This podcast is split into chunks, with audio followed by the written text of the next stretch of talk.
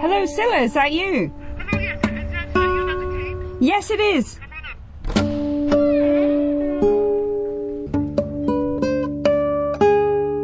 Did you know, by the way, that they didn't really get along in the beginning?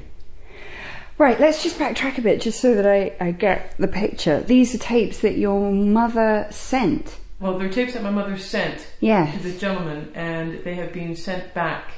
My mother hasn't seen them yet, so you're the you're the first person apart from myself. I haven't even listened to most of them, so Right, wow. this is somewhere in the middle of the collection of tapes. I've just received your call, your telephone call, and it's it's, it's like this tape, but it says it says everything and nothing, or nothing and everything, depending upon your point of view. I don't have to tell you to read between the lines in any of these communications we have, no matter what kind.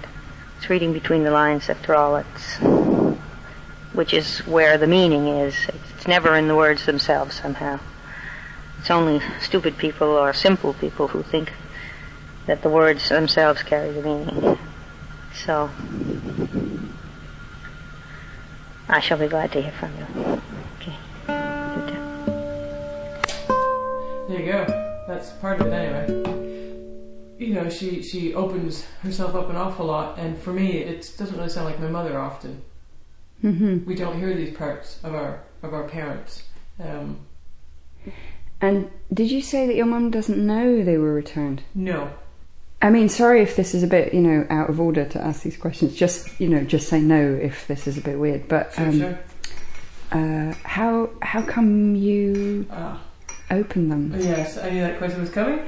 Um, they just came in a big box, all of them, and I'm Priscilla. My mother's name is Priscilla, so it's the same name, and so I assumed it was something for me. Um, I think one of the things that gets me is that um, she was married to my father at the time, um, although several years later they divorced.